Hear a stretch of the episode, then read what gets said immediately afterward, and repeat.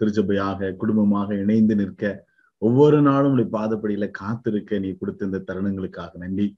குழுவாக இணைந்து அநேக காரியங்களுக்கு ஜெபிக்க கர்த்தர் எங்களுக்கு கொடுத்த இந்த பாக்கியத்திற்காக நன்றி செலுத்துகிறோம்.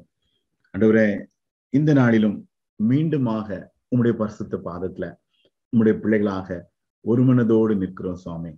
வசனத்தின் மூலமாக எங்களை பலப்படுத்தும்படி எங்களை உற்சாகப்படுத்தும்படி எங்களை வழிநடத்தும்படி உங்களுடைய பரிசுத்த பாதத்தை எங்களை தாழ்த்தி ஒப்புக் கொடுக்கிறோம் இயேசுவின் நாமத்தில் ஜெபிக்கிறேன். நல்ல பிதாவே.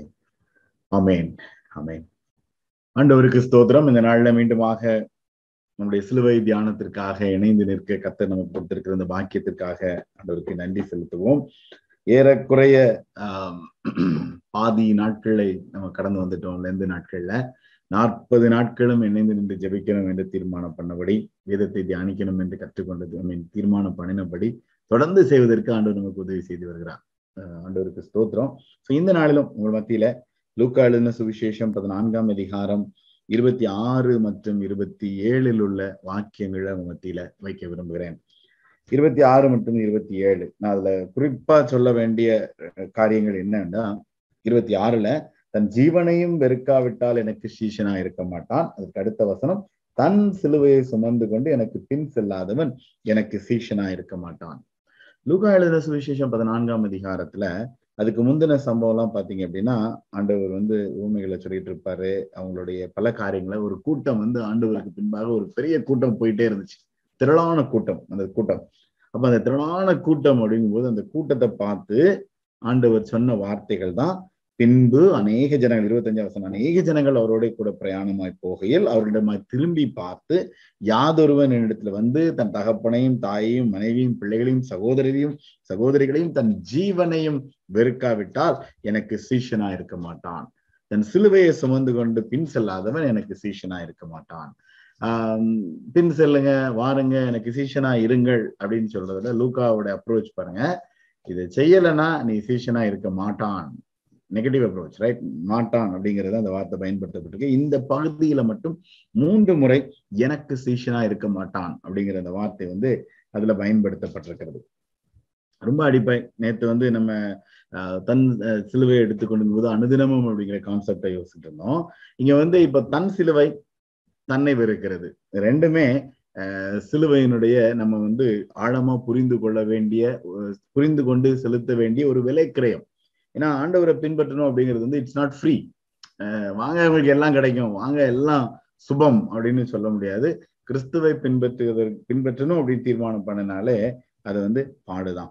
ரைட் அப்போ இந்த இடத்துல முதல்ல சொல்லப்பட்ட காரியம் வந்து தன் ஜீவனை வெறுக்க வேண்டும். அப்ப அதுல சொல்லப்பட்டிருக்கு மனைவி தகப்பன் தாய் பிள்ளை சகோதர சகோதரி எல்லாரையும் வெறுத்திறனும் மத்திய அடிப்படையில மத்திய ரொம்ப அழகா சொல்லியிருப்பாரு. கொஞ்சம் யோசித்து எழுதியிருப்பாரு. என்னை விட இவங்களெல்லாம் நீங்க அதிகமா நேசிச்சா எனக்கு பாத்திரனா இருக்க மாட்டேன். அதுக்காக நான் ஏசு கிறிஸ்துவை பின்பற்றுகிறேன். ஆகவே அப்படின்னு சொல்லி குடும்பத்துல இருக்கிற ஒவ்வொருத்தரையும் போய் நான் உன்னை வெறுக்கிறேன் நான் உன்னை வெறுக்கிறேன் அப்படின்னு சொல்றதுக்கு சொல்லவில்லை. அடிப்படை என்ன அப்படின்னா என்னை விட யாருக்குமே நீ முக்கியத்துவம் கொடுக்க முடியாது. குடும்பத்திலேயோ யாராக இருந்தாலும் சரி ஃபர்ஸ்ட் ப்ரையாரிட்டி முதல் முக்கியத்துவம் அப்படிங்கிறது வந்து நீ எனக்கு தான் கொடுக்க முடியும் அப்படிங்கிறது தான் அதனுடைய அடிப்படை. ஏன் அந்த ஒரு கண்ணோட்டத்தோடு அல்லது அந்த ஒரு சூழ்நிலையோடு ஆண்டவர் சொல்றாரு அப்படின்னா ஆஹ் யோவான் பனிரெண்டாம் அதிகாரம் இருபத்தி ஐந்தாம் வசனத்துல பாத்தீங்க அப்படின்னா ஆஹ் சீடனாக பின்பற்றணும் அப்படின்னு சொல்லும் பொழுது தன் ஜீவனை சிநேகிக்கிறவன் அதை இழந்து போவான். இந்த உலகத்தில் தன் ஜீவனை வெறுக்கிறவனோ நித்திய ஜீவ காலமாய் காத்து கொள்வான் அப்போ அந்த அதுக்கு முன்னாடி சில கோதுமை மணியானது நிலத்துல விழுந்து தனதுக்கும் செத்ததையால் மிகுந்த பலனை கொடுக்கும் அப்படிங்கும்போது கிறிஸ்துவை பின்பற்றணும் அப்படிங்கும்போது என் ஜீவனை இழக்க வெறுக்க நான் அழைக்கப்படுகிறேன். என் ஜீவன் அப்படிங்கும்போது என்ன என்னை சுத்தி இருக்கிறவங்க எல்லாத்தையும் வந்து நான் அவருக்கு அவரை விட நான் அதிகமா அதற்கு முக்கியத்துவம் கொடுத்துட்டேன் அப்படின்னா நான் அவங்களுக்கு தான் நான் சேவை செய்ய முடியும். அவங்கள மட்டும்தான் யோசிச்சுட்டே இருக்க முடியும். மனக்கண்கள் முன்னாடி கத்தருடைய காரியம் கத்தருடைய சித்தம் அப்படிங்கிறது நிறைய நேரங்கள்ல மறைக்கப்பட்டு போயிடும் இன்னைக்கு இது யதார்த்தமா உலக அளவுல கிறிஸ்துவை பின்பற்றுகிற ஆஹ் சா சாதாரணமாக அநேகருடைய வாழ்க்கையில இது ரொம்ப சாதாரணம். ஏன் அப்படின்னா என்னுடைய தனிப்பட்ட காரியங்கள் அதை பார்ப்பேன் நான் ஆண்டவரையும் சேவிப்பேன். நான் ஆண்டவருக்கு தேவையான காரியத்தை கொடுத்துருவேன். காணிக்க கொடுத்துருவேன் ஞாயிற்றுக்கிழமை கோயிலுக்கு போவேன். இது என்னென்ன செய்யணுமோ எல்லாம் செய்வேன். ஆனா என்னுடைய சுயம் என்னுடைய காரியம் அப்படின்னா நான் அதற்கும் முக்கியத்துவம் நான் கொடுத்துதான் ஆகணும். நான் அதுக்கு மேல எல்லாம் என்ன டிஸ்டர்ப் பண்ணாதீங்க. நிறைய பேர் நிறைய பேர் சொல்றதை நான் கேட்டுக்கிறேன். இவ்வளவு நேரம் இவ்வளவு காரியம் கொடுத்தாச்சு போதும். அவ்வளவுதான். அதுக்கு மேலெல்லாம் என் என்கிட்ட ரெண்டாவது மைல் இதெல்லாம் என்கிட்ட பேசாதீங்க. இவ்வளவுதான் அப்படின்னு சொல்ற நிறைய பேரை நான் சந்திச்சிருக்கிறேன். ரைட் அப்ப இந்த இந்த சூழ்நிலைகள்ல அந்த தன் ஜீவனை சிநேகித்தா என்ன நான் சிநேகித்தேன்னா நான் அதை இழந்து போவேன். அப்போ அதை நான் ஒப்பு கொடுக்க நான் நினைக்கப்படுகிறேன் தான் தன் ஜீவனை வெறுக்காவிட்டால் எனக்கு சீஷனா இருக்க மாட்டான் அப்படிங்கிறது வந்து ரொம்ப தெளிவா அந்த இடத்துல சொல்லப்பட்டிருக்கிறது. இந்த இடத்துல ஆஹ் இந்த தன் ஜீவனை வெறுக்க அதுக்கப்புறம் அடுத்த வார்த்தை வந்து தன் சிலுவையை சுமந்து கொண்டு எனக்கு பின் செல்லாதவன் எனக்கு தன் சிலுவை. நம்ம ஆரம்பத்துல இருந்து பேசிட்டு இருக்கிறோம். தன் சிலுவை அப்படிங்கிறது வந்து நான் தூக்கிட்டு போக வேண்டியது வந்து என்னுடைய சிலுவை வேற யாரும் தூக்கிட்டு போக முடியாது. என்னுடைய சிலுவையை இன்னொருத்தங்க சமக்கிறாங்க அப்படிங்கிறது வந்து அந்த கான்செப்டே கிடையாது. ரோல் மாடல் தன் சிலுவைக்கு அழகான ரோல் மாடல் வந்து நம்முடைய ஆண்டவர் தான். யோவான் பத்தொன்பதாம் அதிகாரம் நான் பதினேழாம் வசனம் நினைக்கிறேன். எஸ் பத்தொன்பது பதினேழுல பாருங்க. அங்க யோவான் எழுதும் பொழுது என்ன சொல்றாரு? அவர் தம்முடைய சிலுவையை சுமந்து கொண்டு இபிரேய பாஷையில கொல்கத்தா என்னும் சொல்லப்படும் கபாலஸ்தலம் என்ற இடத்துக்கு புறப்பட்டு போனார். ஆஹ் சிலுவை தன் சிலுவையை சுமத்துக்கிறது சுமந்துட்டு போறது அப்படிங்கிறது வந்து ஆண்டவரை பின்பற்றி போகும் பொழுது அத அதனால நான் ஏற்படுகிற அந்த பாடுகள் முதல்ல அந்த சிலுவையை நம்மளே தான் சுமந்துட்டு போகணும். சிலுவையினுடைய சிலுவை மரணம் அப்படிங்கிறதுனுடைய அடிப்படையே அவங்கள மரணம் அவங்க அழைச்சிட்டு போகும்போது அவங்க சிலுவையை அவங்க தான் சம்மந்துட்டு போக முடியும். வேற யாரும் அவங்களுக்கு சமைக்க மாட்டாங்க. அதான் அதனுடைய அடிப்படையான காரியம். ஸோ இந்த பயணத்துல என் சிலுவை அப்படிங்கிறது வந்து ஆண்டவரே நமக்கு ஒரு அழகான ரோல் மாடல் அவர் நம்முடைய சிலுவையை சுமந்து கொண்டு அவர் நமக்கு வந்து பிரயாணித்தார் அப்படின்னு. ஓகே அப்போ எனக்கு சீஷனா இருக்க மாட்டான் எனக்கு சீஷனா இருக்க மாட்டான் அப்படின்னு ஆண்டவர் சொல்றாரு. மூன்று இடத்துல. இதே லூக்கா பதினான்காம் அதிகாரம் இருபத்தி ஐந்து இருபத்தி ஆறு இருபத்தி ஏழு மற்றும் முப்பத்தி மூன்று. மூன்று வசனத்துல இந்த வார்த்தை ரிப்பீட் எனக்கு சீஷனா இருக்க மாட்டான். யாரு? தன்னை தன் ஜீவனை விற்காட்டி எனக்கு சீஷனா இருக்க மாட்டான். தன் சிலுவையை சுமந்து கொண்டு எனக்கு பின் செல்லாதவன் எனக்கு சீஷனா இருக்க மாட்டான். உண்டானவைகளை எல்லாவற்றையும் வெறுத்து விட்டால் அவன் எனக்கு சீஷனா இருக்க மாட்டான். தனக்கு உண்டானவர் எல்லாத்தையும் வெறுத்து விடாவிட்டான் ரைட் வெறுத்து விடாவிட்டால் எனக்கு சீஷனா இருக்க மாட்டான். அதான் முப்பத்தி மூன்றாம் வசனம். ஏன் இப்படி ஒரு ஒரு கடினமான ஒரு டாஸ்க் ஆண்டவர் கொடுக்கிறார் அப்படின்னு பார்க்கும் பொழுது அதனுடைய பின்னணி வந்து மத்திய எழுதின சுவிசேஷம் பதிமூன்றாம் அதிகாரம் இருபத்தி ஓராம் வசனத்துல பாத்தீங்கன்னா அங்க வந்து இந்த விதைக்கிறவனுடைய ஓமையா ஆண்டவர் சொல்வார்.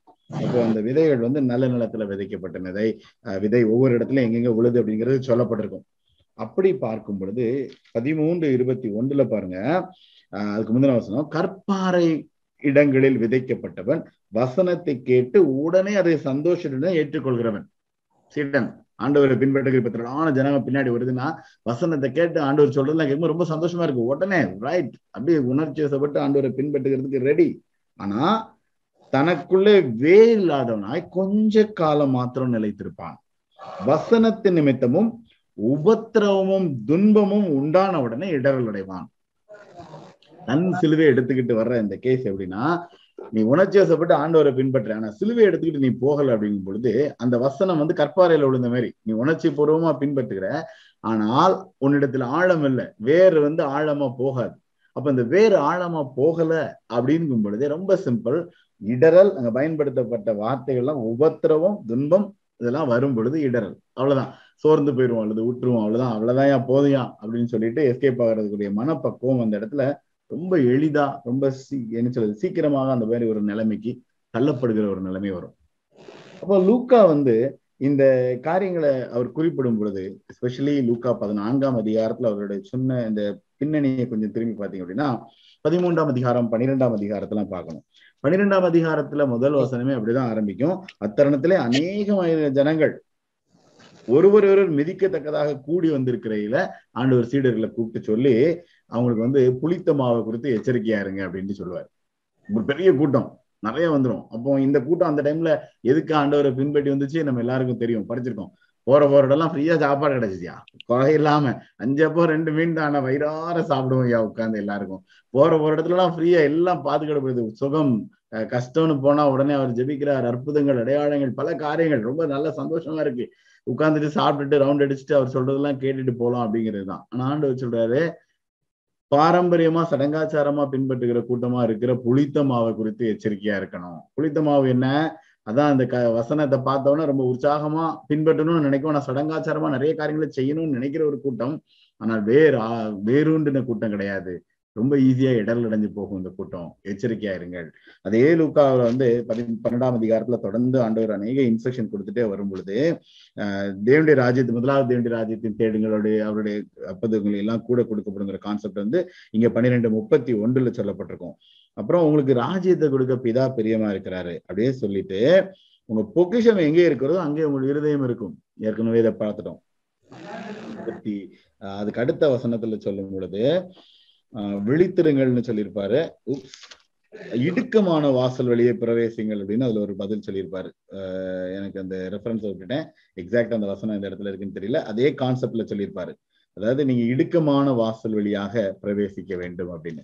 அப்ப இந்த ரெண்டு காரியத்தையும் நான் இதுல வந்து ஹைலைட் பண்ண விரும்புகிறேன். மன்னிக்கவும் அது பதிமூன்று இருபத்தி நான்கு இடுக்கமான வாசல் வழியாய் உட்பிரவேசிக்க பிரயாசப்படுங்கள். அது பதிமூன்று இருபத்தி நான்கு நிறைய இடத்துல பார்த்தோன்னு தவறிட்டேன் பனிரெண்டுல சொல்லும் பொழுது புளித்தமாவுக்கு எச்சரிக்கையா இருங்கன்னு சொல்லுவாங்க. விழித்திருங்கள். உனக்கு வந்து ராஜ்யத்தை கொடுக்கணும் அந்த கான்செப்ட்லாம் சொல்லிட்டு இடுக்கமான வாசல் வழியாக நீங்க வந்து பிரயாணம் பண்றதுக்கு பிரயாசப்படுங்கள்.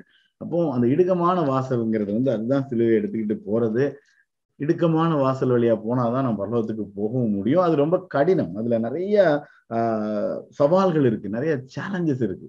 அதெல்லாம் நான் அதை மீறி அல்லது அதையும் நான் புரிந்து ஏற்றுக்கொண்டு அந்த சூழ்நிலைகளை நான் உணர்ந்து ஆண்டவரை பின்பற்றுவதற்காக நான் அழைக்கப்படுகிறேன். அப்போ தன்னைத்தான் வெறுத்து தன் சிலுவை எடுத்துக்கிட்டு எனக்கு பின் செல்லாதவன் எனக்கு சீஷனா இருக்க மாட்டான் அப்படின்னு சொல்லும் பொழுது ரெண்டு அற்புதமான உதாரணம். ஒன்று வந்து ஆஹ் அப்ரஹாம் ஆதியாகவும் இருபத்தி ரெண்டாம் அதிகாரத்துல பாத்தீங்க அப்படின்னா நம்ம எல்லாருக்கும் தெரிஞ்ச அற்புதமான சம்பவம். ஒரே ஒரு மைந்தன் ஆண்டவர் கொடுத்த ஈசாக்கு. அந்த ஈசாக்கை நீ போய் பலியிடு அப்படின்னு ஆண்டவர் சொல்லுவார் அப்போ ரொம்ப இன்ட்ரெஸ்டிங்கா இருக்கும். அந்த இருபத்தி ரெண்டாம் அதிகாரம் ஆறாம் வசனத்துல பாத்தீங்கன்னா ஆப்ரஹாம் தகன பலிக்கு கட்டைகளை எடுத்து தன் குமாரனாகிய ஈசாக்கின் மேல் வைத்து தன் கையில நெருப்பையும் கத்தியும் எடுத்துக்கொண்டான். இருவரும் கூடி போனார்கள். இங்க பலி கொடுக்கறதுக்கு மலை ஏறுறாங்க பலி கொடுக்க மலை பொழுது அந்த கட்டை கத்தி எல்லாம் அதையும் தூக்கிட்டு வில்லிங்லி சந்தோஷமா போய் எங்க உயிரை கொடுக்கறதுக்கு போய் கொண்டிருக்கிற அனுபவம். ரொம்ப அற்புதமான ஒரு ஒரு ஒரு ஒரு காட்சி. தன் சிலுவை எடுத்துக்கிட்டு எனக்கு பின் செல்லாதவன் என்னுடைய சீடனா இருக்க மாட்டான். இதுதான் அந்த இடத்துல ஆண்டவர் கூப்பிட்டு நீ பிள்ளைய பலி கொடுன்னு சொல்லிட்டாரு. ஏன் ஆண்டவரே? முடியாத ஆண்டவரே. இவ்வளவு நாள் இவ்வளவு ஜெபித்து இருபத்தஞ்சு வருஷம் காத்திருந்து வாக்குத்தத்தெல்லாம் பண்ணி மணலத்தனையாய் கடற்கரைக்கு என்ன சொல்லு மணலத்தனையாய் வானத்து நட்சத்திரமா நீங்க ஆசீர்வதிப்பேன்லாம் சொன்னீங்க. இதெல்லாம் சொல்லிட்டு இப்படி போய் பலி கொடுக்க சொல்லிட்டீங்களேன்னு கேட்காம சொன்னபடியே அப்படியே கேட்டுட்டு சிலுவையை எடுத்துக்கிட்டு அந்த பயணத்துல ரெண்டு பேரும் போகிற ஒரு அற்புதமான தருணம். அதுல ரொம்ப ஆழம் என்ன? அந்த அந்த சம்பவம் நம்ம எல்லாருக்கும் தெரியும். அங்க என்ன நடந்துச்சு? அங்க ஆண்டவர் வந்து அவங்களுக்கு வந்து அவர் சிலுவை எடுத்துட்டு போகும் பொழுது அங்க ஒரு ஆட்டுக்குட்டியை வைத்திருந்தார். அந்த ஆட்டுக்குட்டி அங்க இருந்ததுனால காப்பாற்றப்பட்டாங்க. அதான் அதனுடைய அடிப்படையானது. ஆனா அவங்க காப்பாற்றப்பட்டதனுடைய பின்னணியை பாருங்க. இவர் விசுவாசத்தின் தகப்பன்கிற ஒரு பெரிய ஒரு டைட்டில் இவர் கிடைச்சிச்சு. ரொம்ப ஒரு ஏன்னா அந்த சிலுவைக்கு கீழ்ப்படிந்ததுனாலதான் அந்த டைட்டில் அந்த சிலுவை எடுத்துட்டு போறதுக்கு தன்னை அர்ப்பணித்ததுனாலதான் அந்த ஒரு அற்புதமான அனுபவத்தை அவங்க பெற்றுக்கொண்டாங்க. பவுல் இன்னைக்கு ஏற்கனவே அந்த வசனத்தை நான் குறிப்பிட்டதுன்னு நினைக்கிறேன். பவுலுடைய அனுபவங்கள்ல பாத்தீங்கன்னா அப்போ சிலர் பதினான்காம் அதிகாரம் இருபத்தி ரெண்டாம் வசனத்துல எல்லாம் பாத்தீங்க அப்படின்னா ஆஹ் அங்க போய் சீஷருடைய மனசை திடப்படுத்தி விசுவாசத்துல நினை நிலைத்திருக்கக்கூடிய அவருக்கு புத்தி சொல்லி அநேக உபத்திரவங்களின் வழியாய் தேவனுடைய ராஜ்யத்தில் பிரவேசிக்க வேண்டும் என்று சொன்னார்கள். பவுனுடைய அனுபவம் தான் நம்ம வந்து தேவனுடைய ராஜ்யத்துல பிரவேசிக்கணும் அப்படின்னா அநேக உபத்திரவங்களின் வழியாக சென்று நீ பிரவேசிக்கணும். அப்படிங்கிறது வந்து அந்த இடத்துல அவர் அழுத்தி சொல்லியிருப்பார். அதே போல இருபதாம் அதிகாரத்துல பாத்தீங்கன்னா அதே அப்போ சிலர் இருபதுல வந்து கடைசி இருபத்தி இரண்டாம் வசனத்துல இருந்து பாத்தீங்கன்னா நான் ஆவியிலே கட்டுண்டனா எரிசலேமுக்கு போகிறேன். அங்க எனக்கு நேரிடும் காரியங்களை நான் அறியேன் ஆனாலும் கட்டுகள் உபத்திரவங்கள் எனக்கு வைத்திருக்கிற பசுத்தாவினர் பத்தந்தோறும் எனக்கு தெரிவிக்கிறத மாத்திரம் அறிந்திருக்கிறேன். ஆகிலும் அவைகளை ஒன்றையும் குறித்து நான் கவலைப்படேன். ரைட் அதுதான் சொல்றேன் நான் வந்து என் ஓட்டத்தை சந்தோஷத்தை சந்தோஷமாக முடிக்கவும் தேவனுடைய கிருபையின் சுவிசேஷத்தை பிரசங்கம் பண்ணபடியும் கர்த்தராக இயேசுனிடத்துல பெற்ற ஊழியத்தை நிறைவேற்றவுமே விரும்புகிறேன்.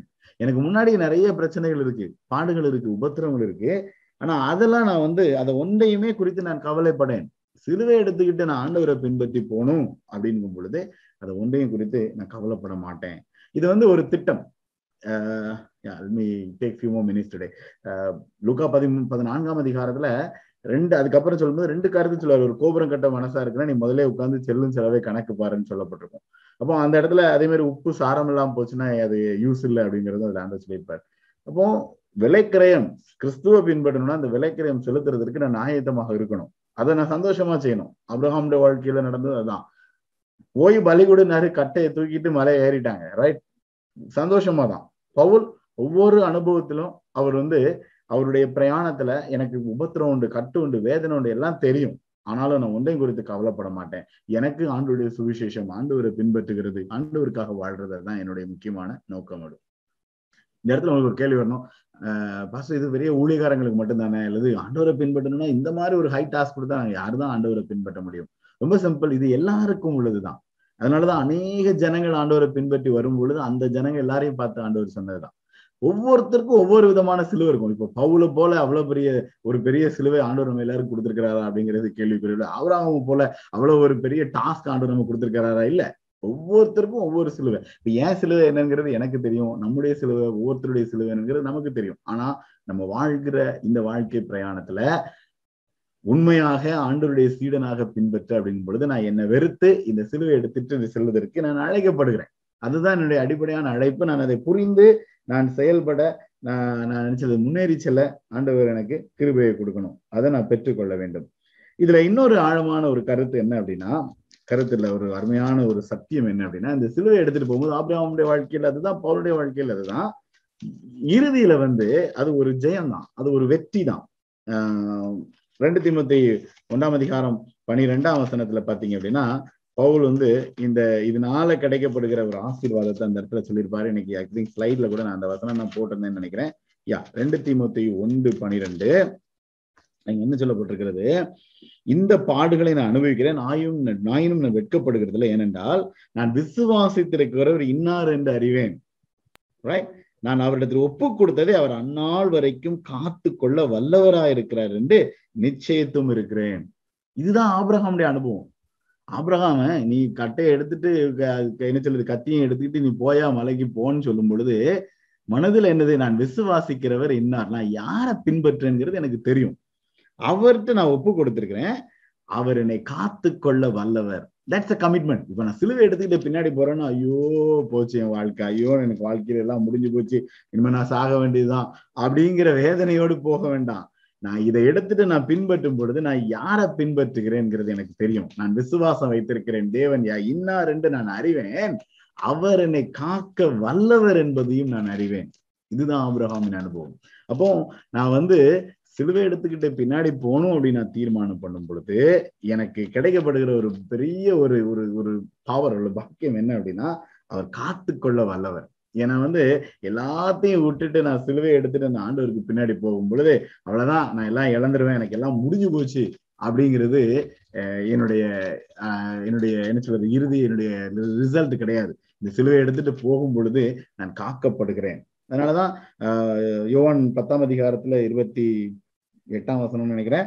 ஆஹ் நான் நான் நான் அவர்களுக்கு நித்திய ஜீவனை கொடுக்கிறேன். அவைகள் அவைகள் ஒரு காலம் கெட்டு போவதில்லை. ஒருவனும் அவைகளை என் கையில் இருந்து பறித்து கொள்வதும் இல்லை. பிசாசு இந்த சிலுவை எடுத்துட்டு போகும்பொழுது ஆண்டவருடைய ஆண்டவரே தன்னுடைய சிலுவை எடுத்துட்டு போகும் பொழுது அதே கான்செப்ட் தான். பறித்து கொள்றதுக்கு முயற்சி பண்ணதான். சிலுவை எடுத்துக்கொண்டு நான் ஆண்டவருக்கு பின் சொல்லிட்டுக்கிறேன் அப்படின்னா அவைகள் ஒரு காலம் கெட்டு போவதில்லை. அதனால நான் மோசம் போயிட்டேன். அதனால நான் அழிஞ்சு போயிட்டேன் சொல்றதுக்கு வாய்ப்பே கிடையாது. அதே போல ஒரு சிலுவை எடுத்துக்கிட்டு இந்த ஆண்டவரை நான் பின்பற்றும் பொழுது ஒரு காலம் என்னை யாரும் அவருடைய கையில் இருந்து என்னை பறித்து கொள்ள முடியாது. வெளிப்படுத்தின விசேஷம் பன்னிரெண்டாம் அதிகாரம் பதினோராம் வசனம். என்ன சொல்லப்படுகிறது? இந்த சிலுவை எடுத்துட்டு போன இந்த கூட்டம் மரணம் நேடு நேரிடுகிறதா இருந்தாலும் அதற்கு தப்பும்படி தங்கள் ஜீவனையும் பாராமல் ஆட்டுக்குட்டியின் குட்டியின் ரத்தத்தினாலும் தங்கள் சாட்சியின் வச வசனத்தினாலும் அவனை ஜெயித்தார்கள். பிசாசானவனை ஜெயிக்கணும் அப்படின்னா இந்த சிலுவை எடுத்துக்கிட்டு போகும் பொழுது இந்த ஜெயம் பெற்ற கூட்டம் எதைக்கும் துணிஞ்சு ஆண்டுடைய கிருபையினால வசனத்தினால ஜெயித்த கூட்டம். அதுதான் அந்த சிலுவை எடுத்துக்கிட்டு அவருக்கு பின் செல்கிற கூட்டம். இன்னைக்கு உங்களுக்கு எனக்கும் நான் சிலுவை சிலுவைன்னு பேசிட்டு இருக்கிறோம். நிறைய காரியங்களை கற்றுக்கொண்டு இருக்கிறோம் இந்த வசனங்கள் எல்லாம் மனசுல வச்சு மேபி சான்ஸ் கிடைச்சுன்னா இந்த ஆடியோ திருப்பி கேட்டு பாருங்க. இந்த வசனங்கள் ரெஃபரன்ஸ்க்காக ஆண்டுகிட்ட கேளுங்க. தனிப்பட்ட விதத்துல ஆண்டவரே என்னுடைய சிலுவை எடுத்துக்கிட்டு என்ன வெறுத்து உண்மை சீடனா பின்பற்றி செல்ற அந்த பாக்கியத்தை எனக்கு கொடுங்க. ரொம்ப சிம்பிளா புரிந்து கொள்ள வேண்டியது ஒன்று தீமத்தையும் ரெண்டு தீமத்தையும் ஒன்று பன்னிரண்டு. நான் விசுவாசத்திருக்கிறவர் இன்னான் இன்னார் என்று அறிவேன். அவர் என்னை காக்க வல்லவர். என்னுடைய வாழ்க்கை பயணத்துல. ஜூம் பண்ணுவோமா? அன்பின் ஆண்டு இந்த ஜப வேலைக்காக ஆண்டவரே இந்த சிலுவை தியான நேரத்திற்காக நன்றி செலுத்துகிறோம். ஒவ்வொரு நாளும் உடைய பாதத்துல காத்திருக்கிறோம். வசனங்களுக்காக நன்றி சுவாமி. இந்த சிலுவைக்குள்ள இந்த சிலுவை சிலுவைன்னு சொல்லி சொல்லி தியானிக்கும் பொழுது அதற்குள்ள ஆழமாக நீங்கள் கற்றுக் கொடுக்கிற அநேக காரியங்கள். அன்றுவரே அந்த சிலுவையின் மேல பிரியம் வைக்க விரும்பி அன்றுவரே உண்மை பின்பற்ற. பசுத்த பவுல் சொன்னது போல நான் அதை குறித்து வெட்கப்பட மாட்டேன். அதை குறித்து கவலைப்பட மாட்டேன். மகிழ்ச்சியோடு சுவிசேஷ அதுக்கு பின் செல்வேன். ஒரு ஆப்ரஹாமுடைய அனுபவம். நான் விசுவாசித்திருக்கிற இன்னார் என்று நான் அறிவேன் என்கிற ஆழமான அந்த உறவும் அந்த நம்பிக்கையும். ஆண்டவரே இந்த சிலுவை அண்டையில எங்களையும் ஆண்டவரே என்னையும் ஆண்டவரே நீர் இணைத்து அந்த நம்பிக்கையில இந்த சிலுவையை பற்றி பிடித்து கொண்டு சிலுவை எடுத்துக்கொண்டு செல்கிற பாக்கியத்தை கட்டத்தாங்க தடைகளை எடுத்து போடுங்க. எங்களுக்குள்ளாக இருக்கிற பயங்களும் கேள்விகளும் குழப்பங்களும் திகில்களையும் எடுத்து போடுங்க. உண்மை நம்பி உமக்காக உண்மை சீடர்களாக வாழ உண்மை சீடர்களாக உண்மை பின்பற்ற அன்றுவரே அநேகருக்கு ஆசீர்வாதமாக இருக்க எங்களுடைய கரத்துல தாழ்த்தி ஒப்பு கொடுக்கிறோம் ஏசுவின் நாமத்தில் ஜெபிக்கிறேன். நல்ல பிதாவே. ஆமேன். ஆமேன்.